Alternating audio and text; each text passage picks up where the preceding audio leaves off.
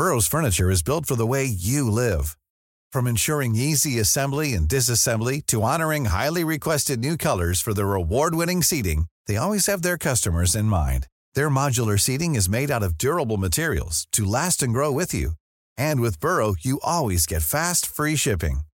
Get up to sixty percent off during Burrow's Memorial Day sale at burrow.com slash ACAST. That's burrow.com slash ACAST.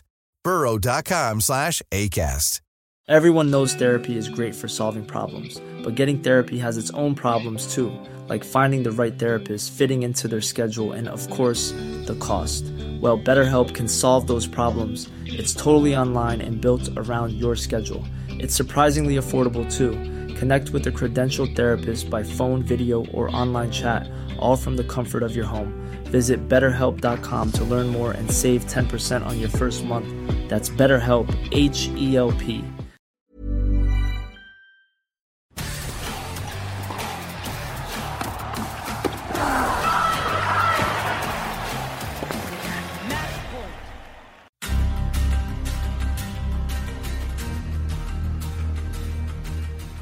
Benvenuti a Schiaffo al Volo, il podcast di Eurosport sul mondo del tennis. Io sono Simone Eterno, insieme a me Jacopo Lomonaco, puntata numero otto. Ecco gli argomenti della settimana.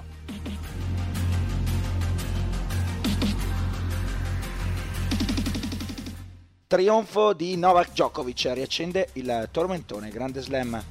Matteo Berrettini fa la storia del tennis italiano, Impresa ha fatto il suo. Ash Barty e il trionfo dell'australiana nel torneo femminile. E poi, per concludere, come sempre, lo schiaffo della settimana. Allora Jacopo, sono le nove e cinquantasette di lunedì dodici luglio duemilaventuno e siamo soprattutto campioni d'Europa. Come si sente, temo, dalla mia voce, questa puntata andrà in onda in forma di emergenza, oserei dire. Stavo per dirtelo, complimenti per la voce, Simo. Ma io sono, devo dire che sono ancora, cioè, soddisfatto, ha retto relativamente bene, ero più preoccupato visto quanto è successo ieri notte. E tu come hai festeggiato? Con te. Però in maniera molto più soft rispetto a Simone Eterno. Va bene, eh, l'accenno a quanto accaduto nel mondo del calcio era inevitabile, perché qualcuno giustamente si sarebbe anche chiesto cosa diavolo è successo alla voce di Simone Eterno. Avete immediatamente la spiegazione. Eh, è stata anche un'altra domenica, perché per quanto a Wembley si sia imposta l'Italia, a Wimbledon è eh, una questione di W. C'era Matteo Berrettini Matteo Berrettini che avevamo lasciato a metà di settimana scorsa, no? A metà torneo, a domenica, eh, chiacchierando sul fatto che dovesse, dovesse fare eh, almeno quarto di finale per come si era imposto il tabellone. Ha fatto di più, perché si è spinto fino alla finale. Centoquarantaquattro anni di storia a Wimbledon, centotrentaquattro edizioni, mai nessun italiano Uh, si era spento, si era spento, si era spinto così in là. Jacopo? Um, tornando alla tua ma- domanda nel titolo, se ha fatto il suo, ha fatto un'impresa, credo che stiamo nel mezzo, poi puoi essere un pochino più all'impresa, un pochino più verso ha fatto il suo, considerando gli avversari che ha incontrato sino alla domenica. Mm. Ha fatto quello che doveva fare. Certo è che poi le partite vanno vinte, vanno giocate e, e non erano sempre scontate. Sì, eh, probabilmente l'ottavo di finale, se avesse perso dai Vasca, sarebbe stata una grossa delusione. Dopodiché Auger comunque aveva battuto Zverev e per come si è messa la partita a un certo punto, nel terzo temevo potesse andare sotto. A perderla era ancora troppo lontano il canadese dall'obiettivo, però pensavo potesse andare sotto due sette a uno. Idem poi nel match di semifinale contro Hurkacz, che per due set, anche per merito di Berrettini, eh, non è riuscito a impensierirlo, però dal terzo in poi ha iniziato a giocare bene, è stato anche un pizzico fortunato nel tiebreak, però se l'è andata a prendere, e a quel punto sai ti ritrovi due sette a uno in semifinale, una partita che probabilmente a un certo punto pensavi di poter vincere tre sette a zero, puoi anche farti prendere un pochino dall'agitazione. Così non è stato, secondo me, per come è arrivato a Wimbledon, e in tanti parlavano di lui per il successo del Queens, era quasi il secondo favorito, eh, riuscire poi a dimostrare che effettivamente potevi sostenere quel peso, ed è arrivato fino alla finale, e per come ha giocato anche ieri la finale, secondo me ha fatto veramente un bel passo in avanti. La race adesso dice tre, magari non è il numero tre al mondo, però non è nemmeno l'otto. Mm. Eh, sono, sono d'accordo con te, perché eh, di scontato non c'è niente, cioè tendiamo, noi ad, tendiamo a dare lo sport per scontato in base a delle classifiche che facciamo, e ci può stare perché è un modo di misurare le cose, ma rimane sempre un modo di appunto misurare, non significa automaticamente ottenere quei risultati, perché se l'uno vincesse sempre, questo è il caso in cui l'uno vince sempre, ne parleremo un po', ma se il due poi vincesse sempre, allora sarebbe uno contro due, ed è stato così per talmente tanti anni che ha abituato un pochino forse eh, lo spettatore di tennis a una standardizzazione che però non è così scontata nello sport, e quindi io credo che Matteo Berrettini sia stato bravo, pur facendo il suo sia stato bravo. E questo è questo quello che eh, ritengo sia la definizione migliore. Peja, Van de, Zans, Van de Zandschulp, scusate, Bedene, Ivashka, eh, Auger-Aliassime e Hurkacz per arrivare in finale a Wimbledon effettivamente è qualcosa alla tua portata.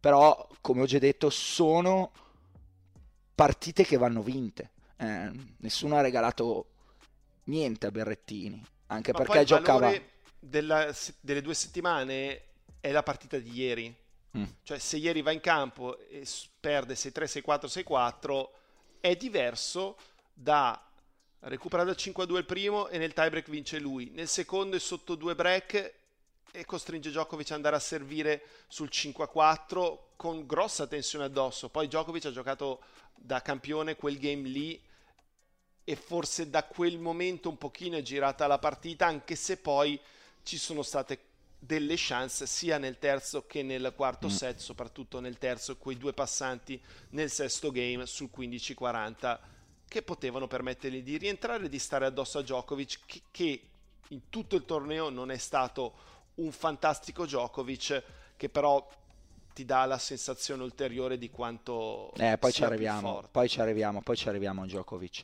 Eh, torno ancora su, su Matteo Berrettini. Hai accennato appunto a questa questione della finale. La domanda è proprio quella.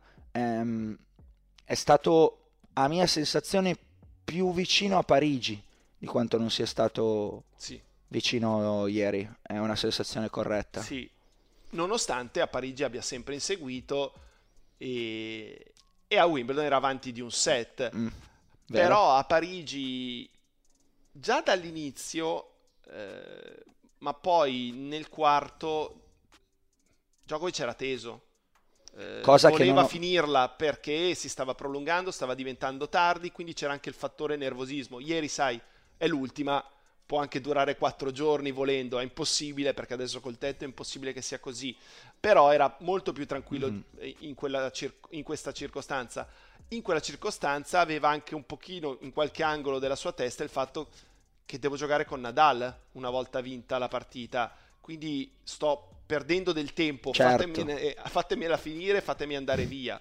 E la dimostrazione è stato proprio come ha vissuto quegli ultimi punti Djokovic, con la tensione che aveva addosso di volerla chiudere lì, di non andare a un altro tiebreak, perché tra Parigi e Wimbledon due tiebreak, due tiebreak li ha vinti Berrettini.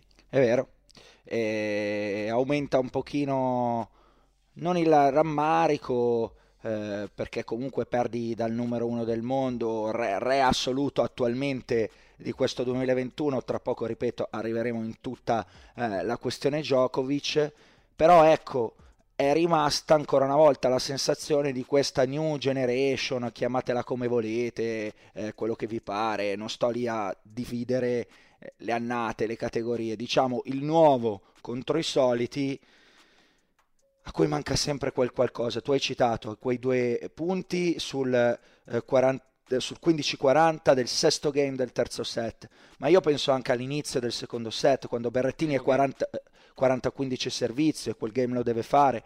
Penso alle eh, due palle eh, break del sesto gioco del quarto game, ehm, scusa del quarto set, eh, sempre dove, dove non è arrivato a palla break, non è arrivato... era quindici trenta, era quindici trenta, pardon, che ha giocato la palla Sto corta, memoria, Djokovic eh. ha fatto un grande recupero, però lì devi tirare la mazzata e poi se arriva la il... mazzata e ti passa è diverso. E arrivo il punto, cioè la sensazione di questi ragazzi qua, stiamo parlando di Matteo e quindi abbiamo tra virgolette un, otto, un occhio di riguardo in più in quanto italiano, però il concetto è sempre quello, cioè non ti danno mai la sensazione contro questi qua di riuscire a fare tutto bene per tutta la partita, perché?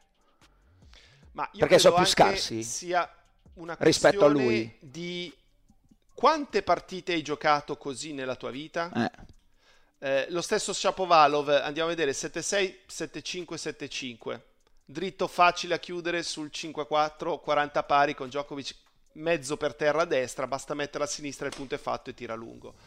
Ehm... È importante continuare a giocare queste partite, perché più le giochi più quei punti li gestirai meglio e poi sono i punti che decidono la partita. Ora, Berrettini, se azzecca uno dei due passanti del terzo set, non è che significa che vinca no, il match, non stiamo perché dicendo era sotto questo. Un break, però gli sta addosso, eh, per questo è un peccato che a volte si è dovuto fermare. Ritornando un attimo alla Resti quest'anno, ricordiamo che lui non ha potuto giocare l'ottavo in Australia, no. eh, non ha giocato Miami per quello che sta facendo, magari, e pensando anche poi com'è finito Miami, aveva delle chance per fare certo. molto bene, e magari era due della Race adesso invece che tre, um, e quindi secondo me la cosa più importante per Berrettini è programmarsi molto bene adesso, capire che ha un motore da Gran Premio di Formula uno da vincere, ma che può anche correre per il titolo mondiale, uh, e quindi le garette, quelle della, della Formula due, lasciarle perdere, mm-hmm. perché è anche un motore che va ben mantenuto, sì, sì. bisogna fare i tagli... dal meccanico, devi fare i tagliandi, esatto. devi stare attento a metterlo lieto, non scappare mai, perché lì basta un attimo che... E quindi quest'anno era giusto giocare Belgrado, ma la... da adesso in avanti giocare un torneo di Belgra... come, come Belgrado no, no è chiaro, pensiamo è chiaro. ai mille e pensiamo agli slam. Poi se senti che hai bisogno magari di fare qualche partita, fai Ci un pensi. torneo in più. Chiaro. Però non troppo, perché il tuo fisico non ti permette di giocare venticinque tornei l'anno. E forse questa però è la più grande notizia per il tennis italiano, cioè arrivati a un punto in cui c'è un giocatore che può permettersi di pensare, già solo di pensare di fare questo, cioè si è ottenuto comunque qualcosa che non si era mai ottenuto prima. E, e quindi insomma un applauso. Ti ricordi, discutevamo anche eh, del fatto nella puntata precedente, ecco, in una semifinale inizierebbe a mettere in cassaforte o quasi eh, la presenza a Torino. Direi che anche da questo punto di vista, con la finale eh, appunto tre della Race, siamo sereni? Quasi. Ha quasi il doppio dei punti del nono, che in questo momento è Karatsev, sono tanti, considerando anche che appunto adesso è testa di serie altissima in quasi tutti i tornei, che vuol dire far, avere un tabellone migliore, e dovrebbe succedere che non vince più un match per non andarci. Secondo me gli bastano trecento quattrocento punti ed è sicuro. Diciamo dai, eh, sbilanciamoci, è, è praticamente fatta. Un italiano alle finals, a meno eh, chiaramente di eh, infortuni. infortuni o cose così, quelle non, non le puoi prevedere fino a due settimane prima, ammesso che decida di andare a giocarsi Parigi-Bercy. Berrettini dovrebbe essere A posto, eh, cioè, ti senti di aggiungere qualcosa all'intero capitolo? Su Berrettini? Sì, all'intero capitolo Berrettini. Allora, pensando un po' al futuro, cosa può migliorare? Oh. Eh, intanto lo slice. Lo slice è fondamentale sull'erba, è stato importantissimo ieri, solo che a volte ha perso lo scambio slice contro slice. Parecchie volte. Queste non li deve perdere. Deve aggiungere a quello slice quasi violento che gioca uno slice più morbido. Quando gli arriva la palla ancora più bassa deve riuscire a entrare un po' più morbido invece di entrare così secco. Anche l'ultimo punto slice, slice, slice e poi alla fine ha tirato lui in rete. Certo. Eh, e anche trovare un pochino più di mano sulla palla corta, perché è molto secca anche in quel caso e, e a volte o gli rimane troppo alta o gli rimane troppo corta, quindi cercare di aggiungere ancora un pochino di sensibilità. Eh, Ti questa interrompo. Secondo me è la cosa che può fare più velocemente. Quanto è difficile fare questo, perché mi dà l'idea di essere un affinamento e ti faccio un paragone con una materia che in qualche modo tratto del vino. Cioè, hai già un gran prodotto, eh, l'hai messo nelle tue botti, nelle tue barrique a invecchiare, lo lasci lì, poi però se il vino è buono, buono, buono, buono, arrivi a determinate sfumature. Se poi il vino è buono, ma quello è, tu lo puoi lasciare lì dentro quanto ti pare, ma la, la sfumatura massima non ce l'avrai mai. Cioè, secondo te, e arrivo alla domanda più scomoda, la sensibilità Berrettini per fare questa cosa qua ce l'ha o forse siamo corsi un po' troppo? La può migliorare, poi non avrà mai il tocco di John McEnroe, eh, però può migliorarla, okay, di magari del cinque per cento che gli permette di vincere tre punti in più ieri ed è una partita diversa. Ti eh, sei spiegato perfettamente. Questo. Va bene. Allora, il capitolo Berrettini è eh, eh, concluso. Ci uniamo in ogni modo ai eh, complimenti molteplici che sono arrivati da, a, da tutte le direzioni, perché comunque eh, va ricordato, insomma, ha fatto qualcosa di... Eh, veramente storico, davvero, al, al di là di tutto, al di là dell'analisi del tabellone, di tutte le questioni, portando un italiano in finale a Wimbledon eh, per la prima volta in centotrentaquattro edizioni. Chi invece eh, le finali è abituato a farle e a vincerle a Wimbledon è il signor Novak Djokovic, due numeri, settima finale, sesta vinta, perso solo una volta con Murray nel duemilatredici, qui dentro ce ne sono tre di vittorie con Federer, è un discorso che già avevamo fatto, quindi ti dico, se questo è il, cam- il, è il, è il giardino di Federer, niente male andargli a vincere tre volte su tre. Eh, sesto titolo a Wimbledon, ha um, due in meno soltanto appunto di Federer, eh, ma soprattutto ventesimo titolo dello Slam, e guaglia eh, coloro i quali sono stati considerati a lungo i... più forti, l'eterno dualismo Federer-Nadal, eh, è arrivato a prenderli, che era l'obiettivo che si era prefissato, prima prenderli e poi mi viene a dire superarli. È la freccia l'ha la, la, la messa, messa da tempo. E aver vinto Parigi secondo me gli ha dato una spinta in più. Io penso fosse stanco sia di testa che fisicamente, però ha talmente tanto margine e capacità nei momenti cruciali di, di star lì e fare sempre la scelta giusta e di farsi fare il punto. Cioè, tutti quegli errori che fanno gli avversari su palle che non sbaglierebbero mai contro altri è perché temono sempre la difesa di Djokovic, l'arrivo in corsa e il grande colpo. Eh, Fa paura perché, ripeto, secondo me ha giocato al massimo al settantacinque per cento. Stavo per arrivare a questa domanda. In diversi momenti gli è bastato anche il cinquanta per cento. Eh, sembrava aver inserito il pilota automatico. Allora, partiamo dal fatto che anche qua bisogna dire una cosa come la si è detta per Matteo Berrettini. Jack Draper al primo turno, Kevin Anderson al secondo, quel che resta insomma di Kevin Anderson. Eh, Dennis Kudla al terzo turno, ottavo di finale con Garin, quarto di finale con Fucsovics, semifinale con Shapovalov e finale per, con Berrettini. Questo per Djokovic non è un bel tabellone, questo per Djokovic è un tabellone clamoroso, onestamente, o, o sbaglio io? Eh, sì, la questione è che vale per diversi questo discorso, perché se andiamo a vedere chi ha battuto Shapovalov per fare semifinale, eh, torniamo più o meno su quel, certo. su quel valore. Per far sì che Djokovic perdesse a Wimbledon doveva giocare sette partite consecutive, una dopo l'altra, contro avversari freschi. Nello stesso giorno. E, esatto. F- è finita la prima, vai, seconda, ti diamo un'ora, mangi qualcosa e poi torna in campo. Ehm, e contro, prendi il finalista, i due semifinalisti e fanno tre, e, e i tre dei quarti fanno sei, eh, no, sono sette nei quarti. Quindi ne scegli cinque dei, dei sette e glieli dai, basta.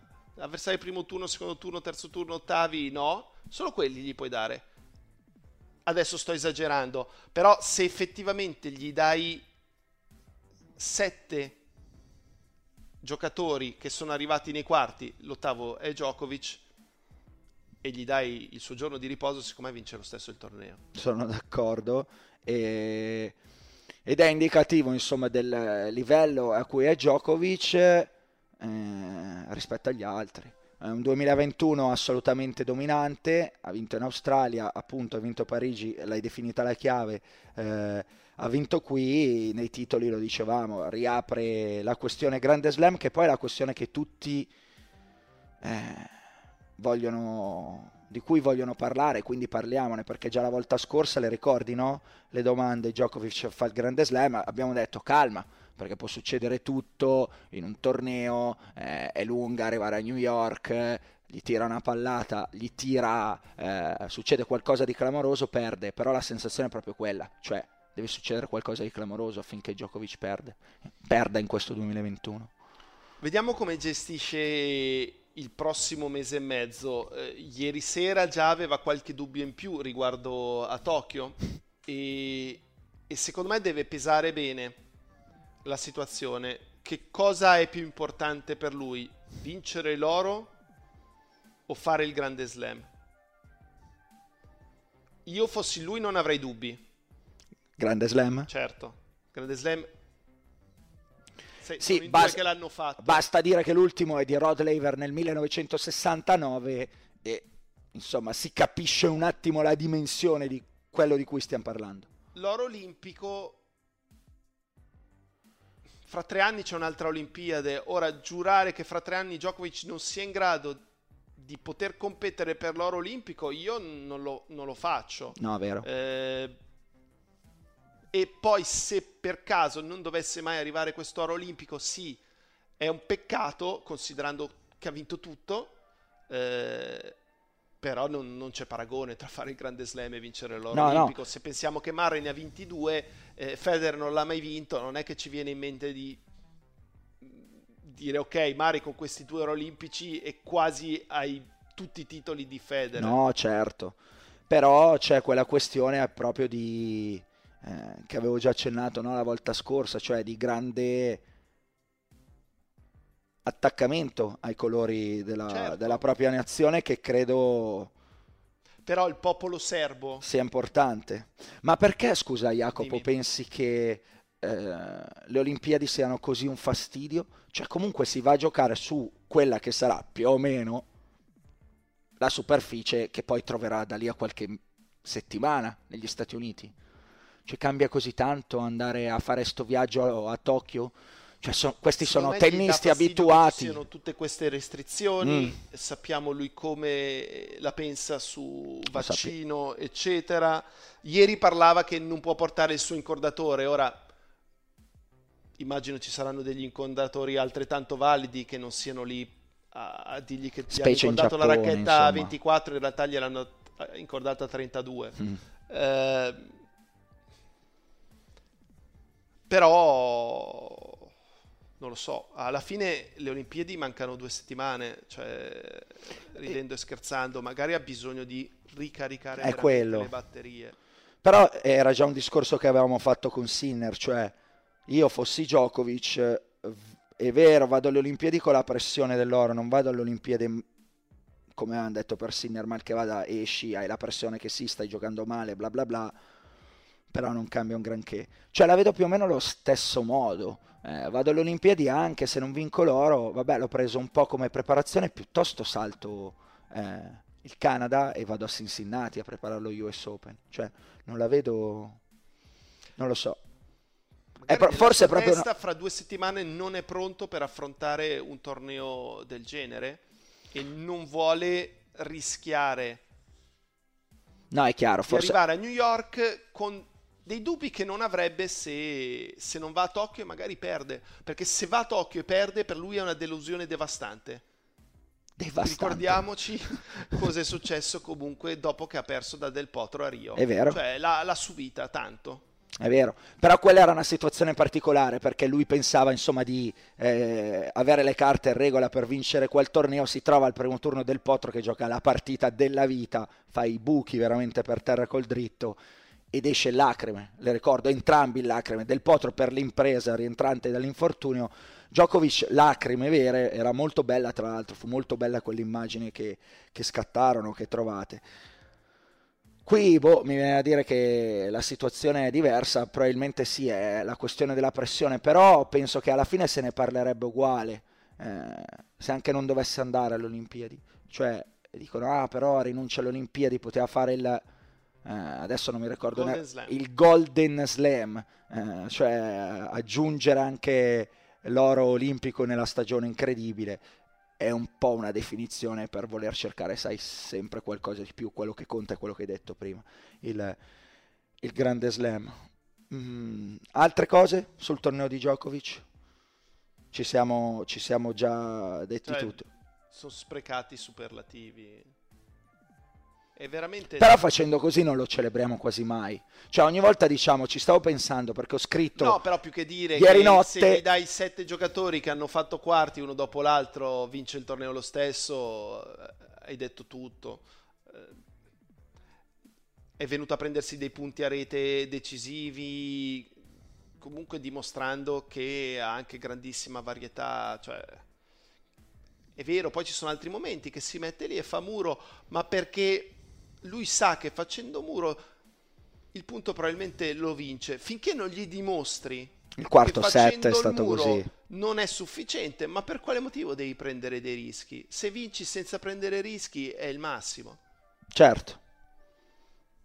E direi che si chiude qua la questione Djokovic con il grande interrogativo, appunto, Tokyo sì, Tokyo no. Ad oggi, nel momento in cui registriamo, è Tokyo sì. Eh, e poi ne riparleremo nel corso delle prossime settimane perché sarà... Beh, penso che lunedì prossimo, domenica prossima avremo una risposta definitiva. Sì, non sicuramente possa tirare troppo a lungo. Sicuramente, e aggiungo appunto che siamo consapevoli che ci sarà un tormentone clamoroso da qua a fine agosto, ovvero quando inizierà l'ultimo slam della stagione con cui Djokovic si presenta non solo con un tre su tre ma con appunto questa possibilità che al tempo stesso vale anche il sorpasso a Federer e Nadal. Cioè io ieri l'ho definito nel pezzo il jolly sulla questione GOAT, poi nel caso lui di signori tira fuori questo, sbatte il jolly e dice ok, io ho fatto il grande slam, vi ho passato, nel caso ho più titoli Master mille di voi, li ho vinti tutti quanti, cioè no, è finita. Pre- presento ma lì. Già adesso è, sono, è difficile, sono d'accordo, avere delle argomentazioni valide. Gli altri due probabilmente saranno sempre i preferiti del pubblico, questo per mille ragioni, discorso. Ma sulla questione GOAT eh, probabilmente Novak Djokovic ha messo il carico. Cioè, alla fine nel tennis cosa conta? Conta mm. mettere la palla in campo, non mm. come la metti. Eh sì, brutale ma è così. Eh, lo dico spesso, non sono i tuffi. Cioè se tu dovessi premiare nel tennis chi colpisce meglio, vedi che Shapovalov sarebbe molto più in alto in classifica mondiale, Berrettini probabilmente sarebbe più in basso, Medvedev non giocherebbe i tornei A T P, giocherebbe solo i Challenger, ma non, non, non vuol dire niente, il gusto estetico sì, è gusto estetico, ognuno ha il suo, eh, però alla fine quello che conta è mettere la palla in campo. No, no, sicuro, apre una discussione filosofica, tra dire tu pagheresti per andare a vedere uno che ti mette la, in campo la palla sempre perfettamente eh, o comunque vince mettendola in campo in quel modo lì, oppure per andare a vedere uno che ti diverte. Questa è l'altra questione, no? Certo. È chiaro che probabilmente il, il grande pubblico preferisce Federer, eh, perché Federer è elegante, bello da vedere, il gesto è stato il primo, bla bla bla. Con Nadal è la contrapposizione tra due rivali che poi hanno saputo spingersi, completarsi, eh, tutto quello che ti pare. Djokovic arriva dopo, probabilmente non gioca quel tipo di tennis lì, senza probabilmente, e, e sarà sempre percepito meno. Eh, era solo per dire appunto che poi si entra in, in filosofia e in gusti personali. Quell'altra è un'altra questione, e a un certo punto poi i numeri... Ma è corretto quello che dici, Simone? Arriva dopo. Se fosse arrivato prima... Ah sì, probabilmente come sarebbe sa- lui. Si sarebbe diviso il pubblico, non credo così. No. È già stato bravissimo a prendersi una sua fetta di pubblico, e io immagino che alcuni o molti di quelli che si è preso avevano delle preferenze o per Federer o per Nadal, e poi è arrivato Djokovic e ha detto: sapete che mi piace di più Djokovic degli altri due. No, comprensibile. Comprensibile. Bene, allora abbiamo analizzato, direi, in... Uh... i due personaggi principali del, del torneo maschile, almeno dal nostro punto di vista, perché c'era appunto Berrettini, perché c'era Djokovic e tutta la questione dei numeri. Vuoi dire qualcosa sul resto della seconda settimana di Wimbledon che non abbiamo detto nella prima? Chi è stato il giocatore? C'è stato un giocatore che ti è piaciuto particolarmente? Eh, che ne so, penso a un Hurkacz che vince Miami, poi non vince più una partita se non con Tommy Fabiano, peraltro soffrendo a Monte Carlo, non gli si dà due lire e arriva in, pardon, in semifinale a Wimbledon, eh, piuttosto che, non lo so, un Fucsovics, eh, anche lui spintosi eh, laddove forse era impronosticabile, ehm, se ah c'è, no, eh, il, se non c'è niente di che. E andiamo al femminile. Di cui si parla e si parlerà e si è parlato è Shapovalov. Mm. Shapovalov tiene il suo miglior risultato. Come accennavamo prima, ha avuto un bel tabellone, eh, però ha vinto la sua partita al quinto nei quarti con Achanov, la poteva anche perdere e ha fatto qualcosa in più. Eh, dopodiché io continuo a vedere sempre questo giocatore che è molto appariscente, però poi quando il punto conta io non sono quasi mai convinto che lo vinca lui, eh, perché è difficile fare quel tennis lì. Alla fine un tennis di quasi solo tuoi colpi vincenti e pochissimi errori provocati dal tuo tennis è utopistico. C'è stato Federer, però non mi viene in mente un altro degli ultimi vent'anni,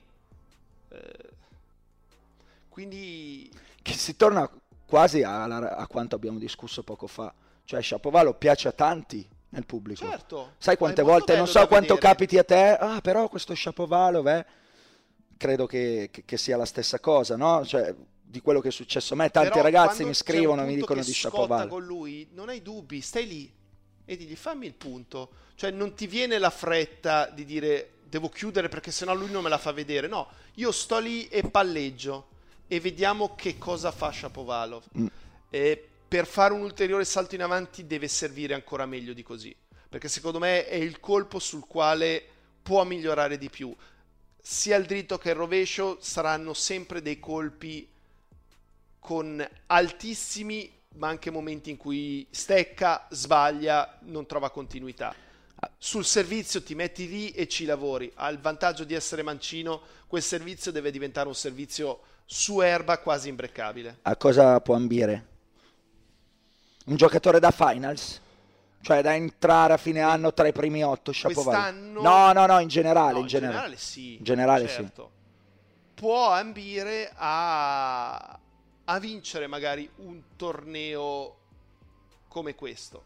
Eh... Però non lo vedo numero uno al mondo, non lo vedo... Dominatore. Slam. Cioè, secondo me potrebbe essere un Safin. Eh. Però già Però gli hai Safin fa... era molto più solido eh, di lui, gli hai fatto Safin un... come numero di risultati ottenuti. Un signor complimento. Ah ok, come numero di risultati ottenuti Safin, eh, diciamo che non... ne ha ottenuti pochi per altre interessanti questioni. dal mio punto di vista. Bene, allora abbiamo concluso, direi, la panoramica sul tabellone maschile questa volta per davvero. Andiamo al eh, tabellone femminile, dove è successa secondo me una cosa interessante, perché abbiamo aperto il torneo con quella provocazione del vabbè dai, scegliene una tra le prime trenta e può essere eh, può vincere chiunque, può essere la vincitrice. Beh, col cavolo, cioè ha vinto la numero uno, la più forte in questo momento, Ash Barty. Eh, io credo che vada sottolineato proprio per questa ragione, no? Se no ogni volta siamo a dire eh, però possono vincere tutte, possono vincere tutte. Non è vero, ha vinto la numero uno, che era lì per fare la numero uno, ha fatto la numero uno, ha vinto il torneo. Tra l'altro l'ha vinto, se vogliamo vedere, comunque contro ottime avversarie, perché la Siniakova sta giocando estremamente bene. Poi ha battuto la campionessa del Roland Garros. Sì, poi i quarti c'è stata la Tomjanovic, ha battuto la Kerber, che era in grande forma. Una ritrovata Kerber. Magari non quella di... che ha vinto tre slam, però la miglior Kerber degli ultimi due anni e mezzo. E in finale ha battuto la Pliskova, che ha giocato un gran torneo e aveva superato la Sabalenka in semifinale, e la Pliskova è stata bravissima in finale ad andare oltre lo shock iniziale, perché mm. quattordici punti a zero, che su quattordici a zero le sia entrato nella testa riesco a fare Roma. Peggio della finale di Roma in cui ne ho vinti tredici in tutto di punti. Speriamo, difatti ha sorriso quando finalmente ha vinto il primo game, non ha esultato, però un sorrisino l'ha fatto. L'ho visto. E da quel quattro a uno ha iniziato a costruirsi la sua partita. Il primo set, che sembrava dovesse finire sei zero sei uno, è finito sei tre, e poi è stata lì, è stata lì e l'ha portata al terzo. No, è stata, è stata brava Pliskova, peraltro. Mi costa eh, fare i complimenti alla Pliskova. Eh, infatti stavo per arrivare alla questione. Una giocatrice, eh, di chi era la definizione di Agassone? La cui massima no. espressione... la cui massima espressione atletica. Eh, atletica è la camminata veloce. Di chi era? È di Giovanni Teoli, che è stato il preparatore atletico di Francesca Schiavone e, e poi il fisio. È di... cattiva, però mi piace, ma perché dà l'idea. È così, cioè per chi utilizza il tapis roulant per andare a correre aumenti le velocità. Quando arrivi intorno all'otto o al nove non è più una camminata veloce, devi iniziare a corricchiare. Ecco, secondo me quando lei arriva lì dice no, eh, casca, casca per terra. No, non riesco, però non sono mai riuscito a capire, e poi dopo torniamo, torniamo alla Barty, perché ancora non ci siamo espressi su di lei. Non sono mai riuscito a capire se è proprio impossibilità o pigrizia. Cioè a me da, a questa faccia qua, questa espressione qua, eh, Carolina Pliskova, che mi dà l'idea che quasi sia un po' pigra. Cioè è cattivo, eh, ecco quello che sto dicendo. Però come a dire, ma sì, io comunque questo lo so fare, qua mi ha portato, ma perché mi volete far fare così di più? Anche ma a te anche dà questa sensazione? Me, da, a me dà la sensazione che, ma se ci arrivo, perché mi devo sforzare? Cioè eh, ci arrivo stesso. Anche male, e fa quell'accettata di dritto, che se si sforzasse un pochino di più ci arriva meglio, magari tira la pallata invece di giocare quel colpo difensivo. Però... secondo me è una che al mattino dice ma mi devo proprio alzare dal letto. Allora abbiamo la stessa sì. sensazione su Pliskova, che comunque alla fine si è fatta un'altra finale un'altra finale slam, quindi pensa, pensa cosa potrebbe fare. Beh, i mezzi atletici potenziali sono quelli, poi se le gambe non vanno di più per la ragione che stiamo dicendo, perché proprio non possono andare di più e il nostro è sbagliato, beh eh, questo è. Eh, torniamo un attimo appunto alla Barty, perché mh, se lo merita. Se lo merita, abbiamo parlato poco, eh, è una giocatrice, Jacopo, davvero completa, cioè sa fare il quasi tutto. Coperto è, è deboluccio. Oh, eccolo qua che mi hai trovato il... È un colpo, soprattutto pensando che la maggior parte delle ragazze hanno il rovescio a due mani, un, il colpo migliore, un colpo molto sicuro, un colpo che ti dà il punto soprattutto con lungolinea. Certo, se avesse anche il rovescio coperto... parleremmo di una giocatrice che domina, che può fare il grande slam. Mm. E invece questo fatto, secondo me, soprattutto sul cemento è un problema. Cioè quando iniziano a tirarle forte, forte. Su quella diagonale non è semplice riuscire a cambiare con il back in lungolinea e spostare il gioco dall'altra parte. Eh, anche perché ha un bellissimo back. Ecco, a proposito di fluidità, che Berrettini ha quel becco un po' più potente, mentre la Barty ce l'ha molto più fluido, che, che scivola lungo nel campo, però secondo me non è un back di quelli che ti fanno male come poteva esserlo a volte quello della Vinci o come era ai suoi tempi quello della Graf. Per questo sul cemento io credo farà fatica a vincere uno slam, perché adesso l'obiettivo qual è? Quello successivo, cercare di vincere uno slam, soprattutto penso che vorrebbe vincerlo a casa sua, a casa sua. Eh, dovesse scegliere tra New York e Melbourne. Ma intanto ha vinto a Parigi e non se lo aspettava nessuno, e ha vinto a Wimbledon e ce lo aspettavamo un po' di più, e ha messo lì due, due titoli dello slam, insomma niente male. Eh, io onestamente non ho, non ho molto altro da aggiungere, cioè i miei erano più che altro complimenti legati appunto a quella questione a cui avevo già fatto avevo già accennato in, in precedenza. Mi è piaciuto che ci hai dato la spiegazione tecnica, come sempre puntuale, sul, sul perché probabilmente faccia, abbia fatto, farà più fatica sul cemento, anche perché poi sul cemento credo che tornerà un'avversaria che lì eh, ha dimostrato di essere la più forte, di essere la più forte che Naomi Osaka. Eh, altri eh, argomenti del, del tabellone femminile? Beh, la Sabalenka ha fatto finalmente un passo in avanti, mm. al di là che poi abbia perso il match con la Pliskova, però non aveva mai raggiunto un quarto slam e ha fatto di più, perché ha fatto semifinale, vincendo comunque due partite complesse contro Rybakina e contro Jabeur, eh, e tra l'altro in semifinale ha vinto un primo set che non si sa bene come l'abbia vinto, perché era la Pliskova che continuava ad avere occasioni sul suo servizio e poi sul più bello invece ha ceduto la battuta alla ceca, quindi stava già facendo qualcosa in più del solito anche in quella semifinale, eh, dopodiché l'ha persa, però le si chiedeva un passo in più e lo ha fatto, e secondo me arriverà a New York con ancora più fiducia in se stessa e con le carte in regola per poter almeno eguagliare quel risultato. Voto? Alla Sabalenka? Sì. otto. Però. E invece cosa mi dici di Lyudmila Samsonova? Che voglio vederla su altre superfici, perché sull'erba ha dimostrato di essere una giocatrice estremamente scomoda, probabilmente da prime venti al mondo, e quindi voglio che confermi questi risultati anche sul cemento, e poi sulla terra ne riparleremo magari la prossima stagione, però con quel servizio è una giocatrice da, da prendere in considerazione, e, ed è un peccato che non giochi più per l'Italia, visto quello che, che abbiamo in questo momento. Già. Farebbe comodo. Sì. Eh, proseguo sul femminile con, uh, con un nome che francamente mi ha sorpreso vedere fuori così, che è Iga Swiatek. Um, ci eravamo lasciati con la puntata di, eh, di settimana scorsa, in cui è durata poco più, insomma, perché è uscita all'ottavo di finale contro Jabeur ed è uscita prendendo un sei uno sei uno dopo aver vinto il primo set eh, sette cinque. Come mai? Cioè, Jabeur dà così tanto fastidio? Eh...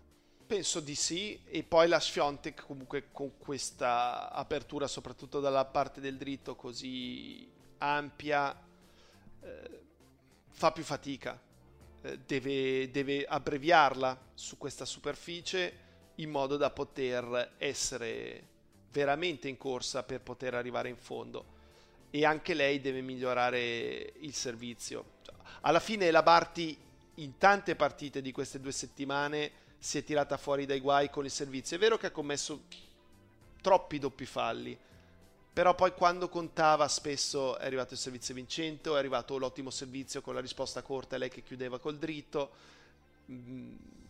È un qualcosa in più che può fare la differenza nel circuito femminile, e la Swiatek può trarre molto da quel servizio, però lo deve migliorare. Ultimo nome del femminile che mi ero segnato interessante, eh, eh, Coco Gauff. Ha perso con Kerber, ha trovato la giocatrice forse peggiore per, per il suo tipo di tennis, per l'esperienza, è stata magari non fortunatissima nel, nel ritrovare una, una Kerber in ripresa, a sorpresa, oppure no? Oppure ti aspettavi qualcosa in più, visto che eravamo, no, era no. un nome che stavamo tenendo d'occhio, no? Di Però cui abbiamo discusso settimana per settimana. Il fatto che abbia fatto ottavi di finale, eh, che, che stia mettendo insieme una serie di risultati importanti, è sicuramente un segnale che sta crescendo, che sta migliorando, eh, e adesso a poco a poco la classifica migliora e magari non arriva a affrontare una Kerber eh, agli ottavi. Certo, è la Kerber che è indietro in classifica in questo momento, quindi è stata proprio sfortunata a finire in quel lato della Kerber, però in quel lato c'era c'era Serena, perché l'avversaria in teoria di ottavi della Goff era Serena. Uh, io continuo a vedere dei progressi che secondo me erano mancati invece l'anno scorso e a inizio di questa stagione, quindi mi sembra sulla buona strada. Vorrei solo segnalare che comunque la Badosa ha fatto ottavi anche eh, questo torneo e si sta avvicinando a quel... Ti stavi irritando posto, eh? eh? Allora, come Simone, allora abbiamo parlato di Swiatek, eh? Quando me la citi la mia Badosa, eh? Va bene, dai. No, adesso segnala, è ventinove, segnala. Però se vediamo la race è quattordici. Quindi sono molto speranzoso che entro la fine dell'anno arrivi tra le prime venti. Che era quello che avevi... quando ancora era cinquanta. Eh, quindi sottolineiamola questa cosa. Ti do un jolly ancora da parlare del tabellone femminile di cui non abbiamo parlato. C'è stata una storia, c'è qualcosa di cui vuoi sottolineare, ricordando comunque che di Serena e di tutto quanto abbiamo già discusso un pochino nella puntata di settimana scorsa. C'è qualcosa? Beh, oppure andiamo al tuo momento la, preferito? La Raducanu. Adesso ah. voglio vedere se... Fermati, questo... giornalisticamente si è ritirata per chi ha perso al, all'ottavo di con eh, finale con la Tomjanovic, ufficialmente per problemi respiratori, eh, dopo che aveva perso un primo set comunque mh, combattuto eh, sei quattro e poi era sotto tre a zero nel secondo. Vai. Voglio Giusto capire per, per, se per questo risultato è vero mm. o no. O l'exploit. Esatto, perché è giovane, quindi in teoria non dovrebbe essere un exploit. Eh, la Gran Bretagna aspetta una giocatrice fortissima, la Conta lo è stata per un periodo forse breve, non sufficiente, mm. e, e quindi essendo così giovane voglio capire appunto di che pasta sia fatta, perché abbiamo citato la scorsa settimana dei risultati che aveva ottenuto su erba le settimane precedenti e non spiegavano cosa sia accaduto a Wimbledon, quindi se è stata la magia di Wimbledon o seppure sotto c'è qualcosa di importante. Chi era? Mi è venuto un, un, un flash. McNally? Katie McNally, che era la sì la um, ragazzina venuta fuori dal nulla a U S Open qualche no, anno fa. Bellis. Eh sì sì Bellis, non so perché mi è venuta in mente Katie McNally, perché a proposito di exploit, no? Parlavamo di giovani che all'improvviso arrivano e poi spariscono. Eh, quello, quello è un esempio, non è sempre facile. Bravissimo che mi hai letto nel pensiero di eh, a chi volesse arrivare, non mi veniva. Mm.